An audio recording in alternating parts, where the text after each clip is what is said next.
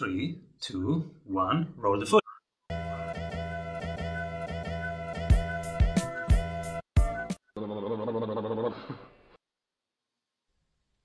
Welcome back, everybody. Simon Severino here, your host. Today, we explore with the CEO of Red Clover Advisors how to navigate the next cookieless world, how companies are going to collect even more data, why we should couple belief with persistence, and why we should keep going, especially when it feels hard. Welcome, everybody, Jodi Daniels. Well, hi. Thank you so much for having me. Great to be here. Jodi, what are you currently working on? Well, so many things at the same time, actually. I'm working with a company who is looking to acquire another company. So we're doing some due diligence, helping write a series of privacy notices, helping a variety of companies figure out which privacy law applies to them and what it is that they need to be doing with it and then my favorite is that intersection of marketing and privacy, working with companies on can I send that email? Should I send that email? Who should get that email? What should be in it? Where's that privacy line? So, multiple projects always at the same time, and all different sides of where privacy really can interact. Super relevant questions to our audience who are all entrepreneurs and they send emails for good or worse. It's still the heart of, of, of every business that lis- that's listening right now. And and they might have questions hmm, where is the gray zone? How to navigate that effectively? And one thing that i actually am super curious about you say hey we are going uh, cookieless and this this is changing the way we do business right now. Can you unpack that a little bit more? I don't think everybody knows this. What's what's the implication of the cookielessness?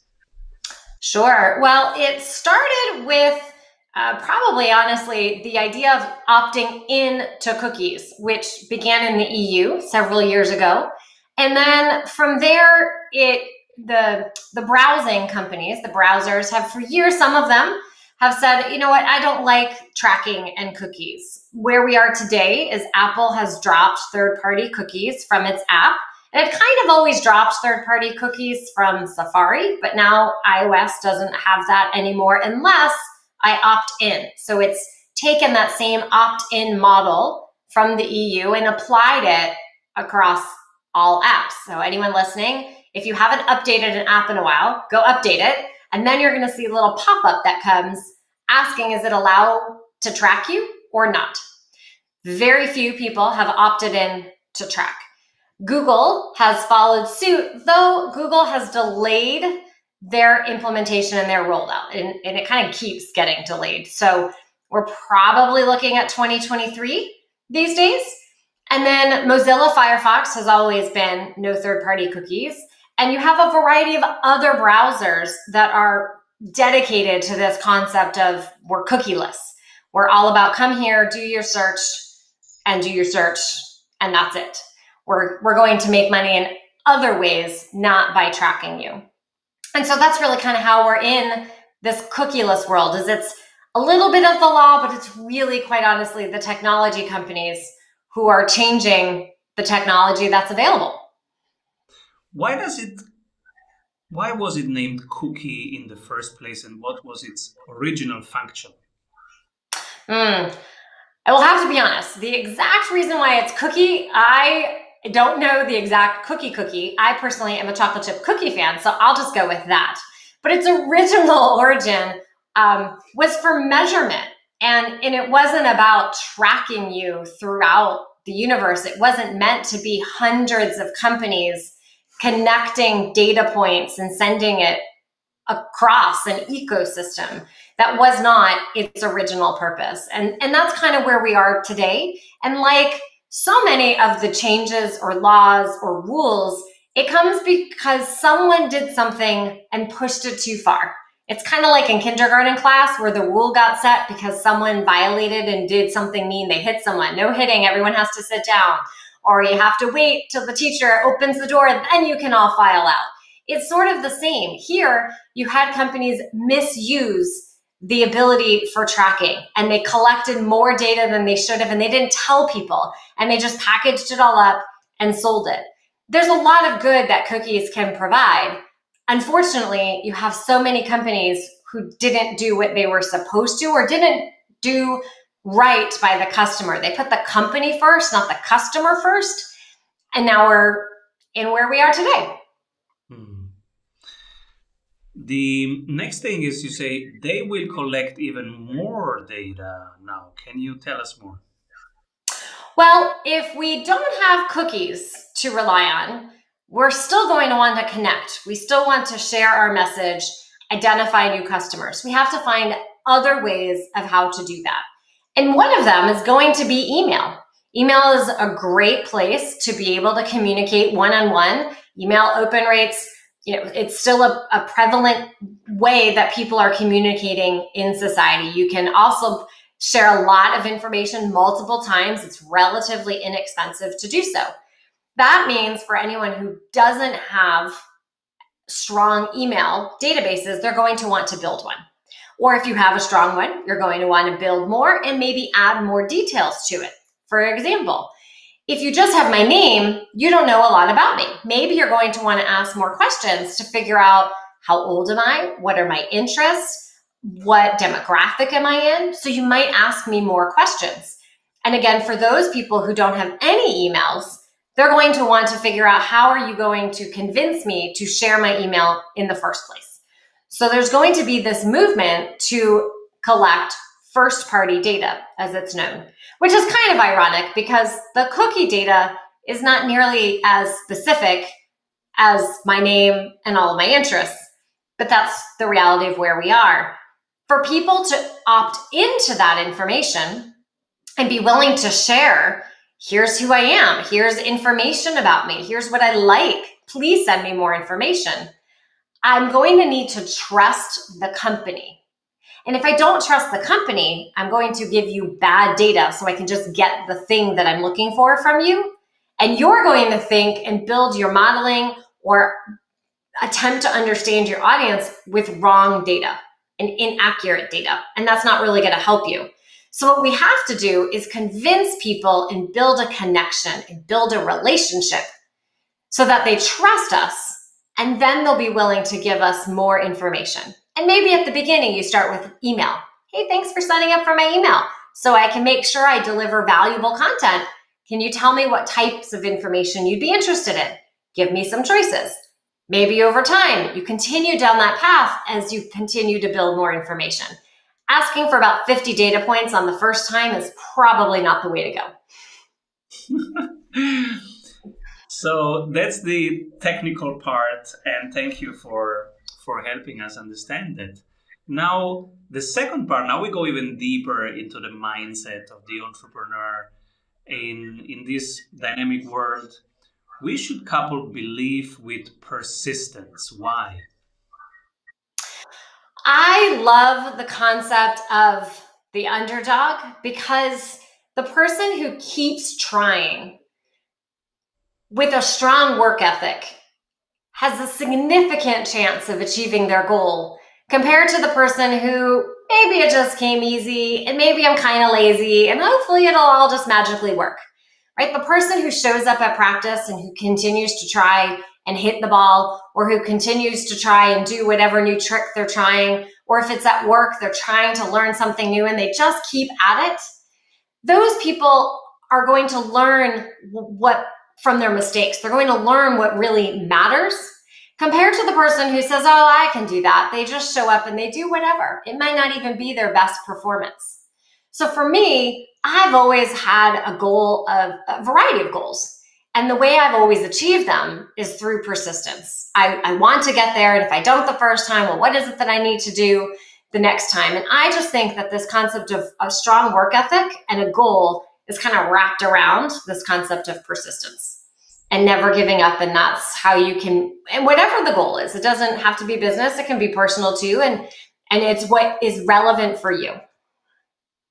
Is that the reason why immigrants and minorities are usually better suited entrepreneurs and more more successful entrepreneurs? Well, I think if you look at that, you're going to have someone who's in a foreign country and needs to survive. So that survival instinct is kind of similar to persistence, right? It's, well, what am I going to do? I, I have to keep going. If I don't, then I'm, what's going to happen? I'm not going to eat. I'm not going to be able to make it here. So the idea of having to push through because there's no other option, I think is that survival instinct and they're persisting. If I sort of have all my basic needs met, but I want to achieve something more, then it's that same push. It's that inner fire and inner desire. And I don't think you can teach that. That's something that people just have to have. They just want something so badly that they're willing to put everything on the line to, to get there or to have some type of a path and not give up and modify as necessary to keep going where, where it is they're trying to get to. I read a book from Seth Godin, which I liked a lot. It's, it's called The Dip, which is about when should I give up? So mm. at the beginning, every project is fun. And then comes this stage where, oh my God, this is so hard. Should I stop it? Or should I pursue? And so, how do you tackle that? When should we stop doing something? When should we pursue? How do we know if it's if it's now a moment to to to, to pursue? Yeah, it's a great question. It's a great point that he made. I, I don't think there's a perfectly technical answer, right? I do think, depending what the goal is, there should have been some analysis in there. For example, is it a technical skill that you're trying to meet and is, is it a physical thing? Your body physically might not be able to get there. If it's, um, so you kind of have to look at what the requirements are to achieve the goal. And is there any type of literal physical implementation that's going to be an obstacle? If it's um, such an egregious goal to where you are, is it too too fast? Do I need to break it down into smaller pieces? Because maybe what I thought I could do is I just didn't I didn't make it completely realistic and I need to bring it down a little bit. I think that balance, that part of the conversation, and I'd like to say sort of the inner feeling, but I know that there's a lot of people listening and their inner feeling might be negative first. So that doesn't, that works if you're a very optimistic person. You kind of have that inner feeling, you sort of know.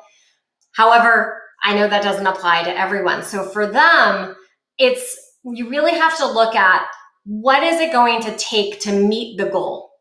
And how attainable and realistic and how many step by steps can you do to get there in whatever reasonable time period it is. And then I think it's you're able to say, okay, that probably won't won't work. There's lots of kids in the universe who all want to be president. There's only going to be one president. Maybe you have to really look at the age, your demographics, uh, your your um, interests, your political views. You have to look at all these different things. And then you might realize, okay, well, so maybe I'm not going to be president of the United States or of any country. Maybe I'll be president of a particular organization that's meaningful for me. And what is it that I wanted to be president for? And instead, how can I wrap that around something that is meaningful to me? To me, that's sort of an example of where you might be able to find that balance. I'm so curious who you nominate for the Strategy Award after one word from our sponsors. Hey, if you like the tools, go grab them for free at strategysprints.com slash tools. So when everybody's zigging, this person is zagging, but from your perspective, they're doing the right thing. Who do you pick? I pick someone named Ryan Levesque of the Ask Method Company. And what I love about Ryan, and I've uh, been reading his uh, books and using his materials, and I'm a student of Ryan for years, is that he has a vision, and talking about persistence, he has a vision and he wraps the entire organization around that vision to move forward. And other people might be doing some other thing over here on the side and his goal is mm, this is this is my vision and this is where we're going there's always going to be some kind of interruption and cool shiny object syndrome over here, but is staying the course. Now, moving appropriately, because in the marketing world especially, things are changing. and the business world. It's all it's all changing. Everyone has to learn to pivot and move accordingly. And I believe, and it's been a pleasure to be able to watch the organization continue to grow and flourish on the Inc. 5000 lists. And I think he exemplifies what that zigging and zagging appropriately can be. What are you excited about your own company when you look forward to the next three years? What excites you? Significant opportunity. Privacy has been something that was sort of this, eh, what is that? Those like legal thing. I just need a privacy notice. That's kind of it. And instead, 50% of people not buying from a company because they don't feel comfortable. They don't trust the company because of what the, they're going to do with the data. You have 80% of people not feeling comfortable with the data. To me, that a company is collecting, to me, that's a huge opportunity. And we have a variety of laws kind of catching up with consumer views. And now companies are embracing this idea of privacy first, of building trust. And for anyone marketing, that's what you're trying to do. You're trying to sell someone on a product or service because the person can trust it's going to be a great product and service. Well, now we also have to extend that to privacy and that companies are waking up to this realization and adopting it in a favorable way is really exciting. What is a positive thing that COVID brought for you or for your business?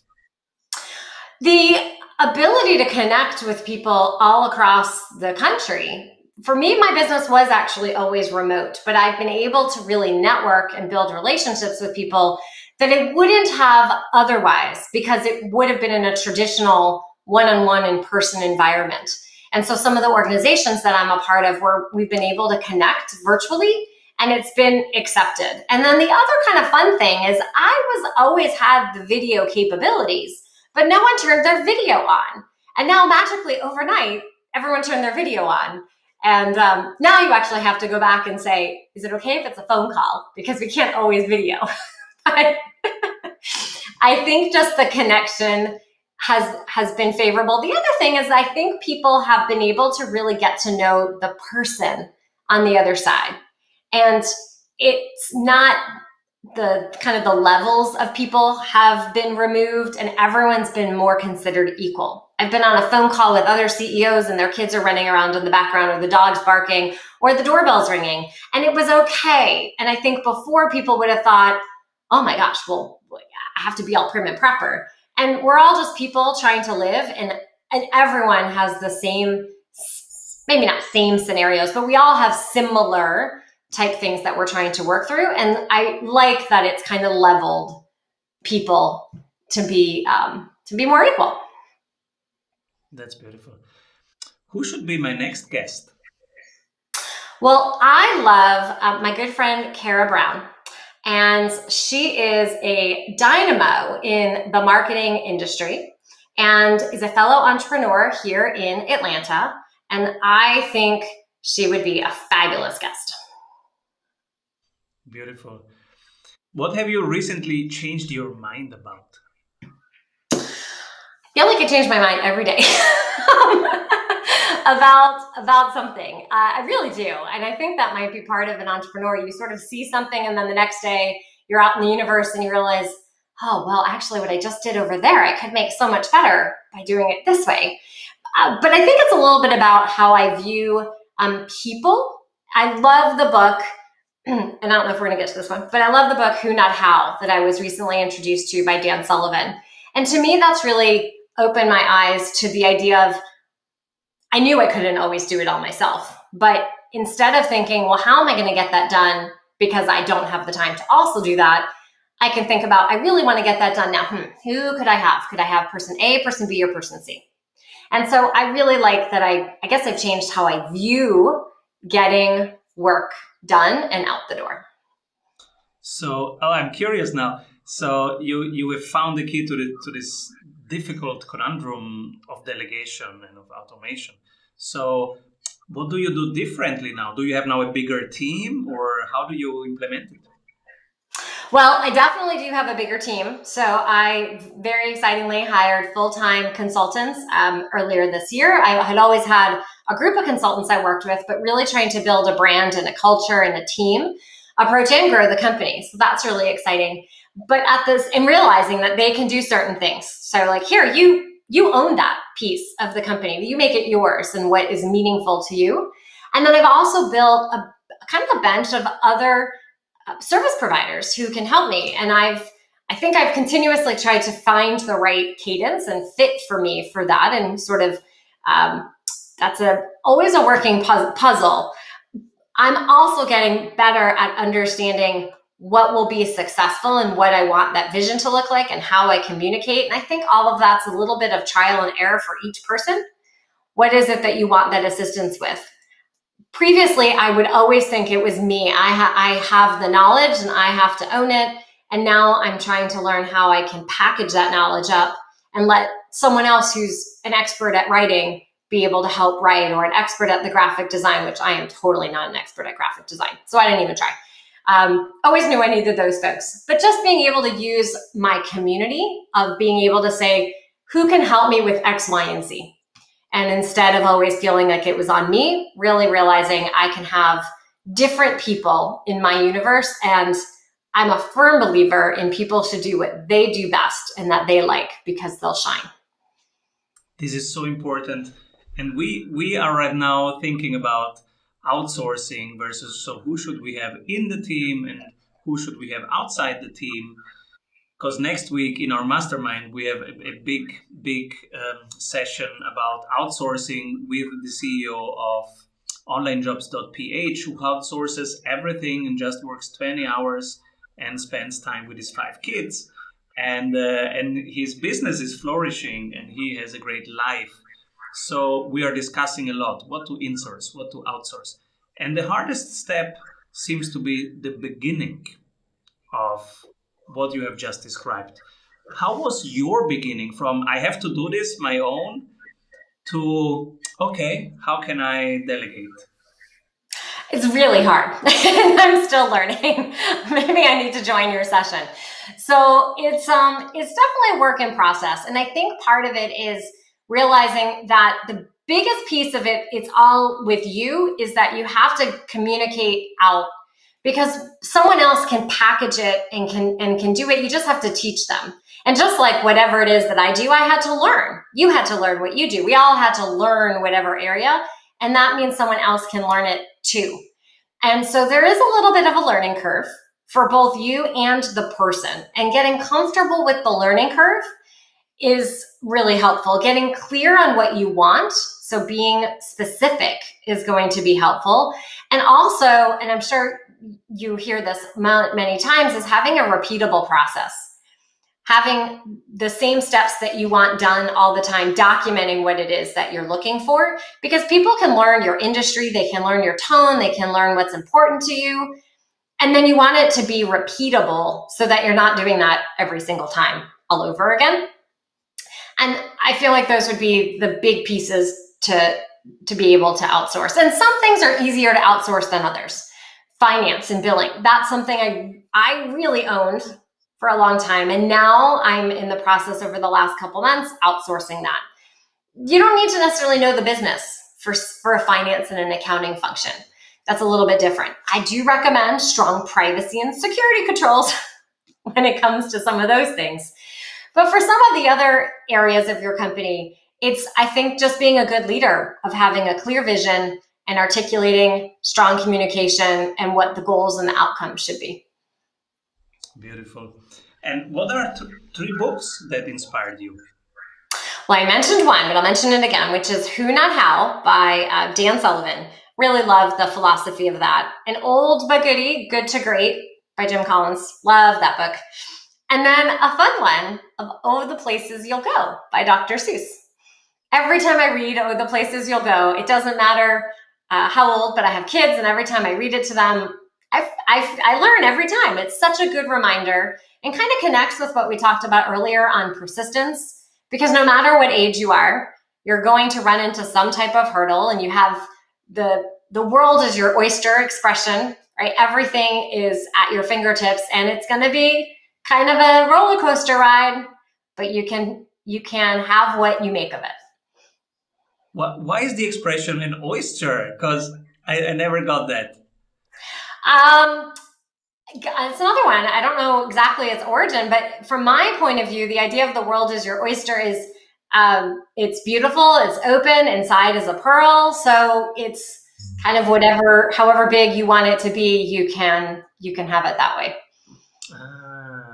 It's so it's really meant to be, you know, big opportunity. It's it's however big and wide you want it to be, and however beautiful you want it to be, you can. Beautiful.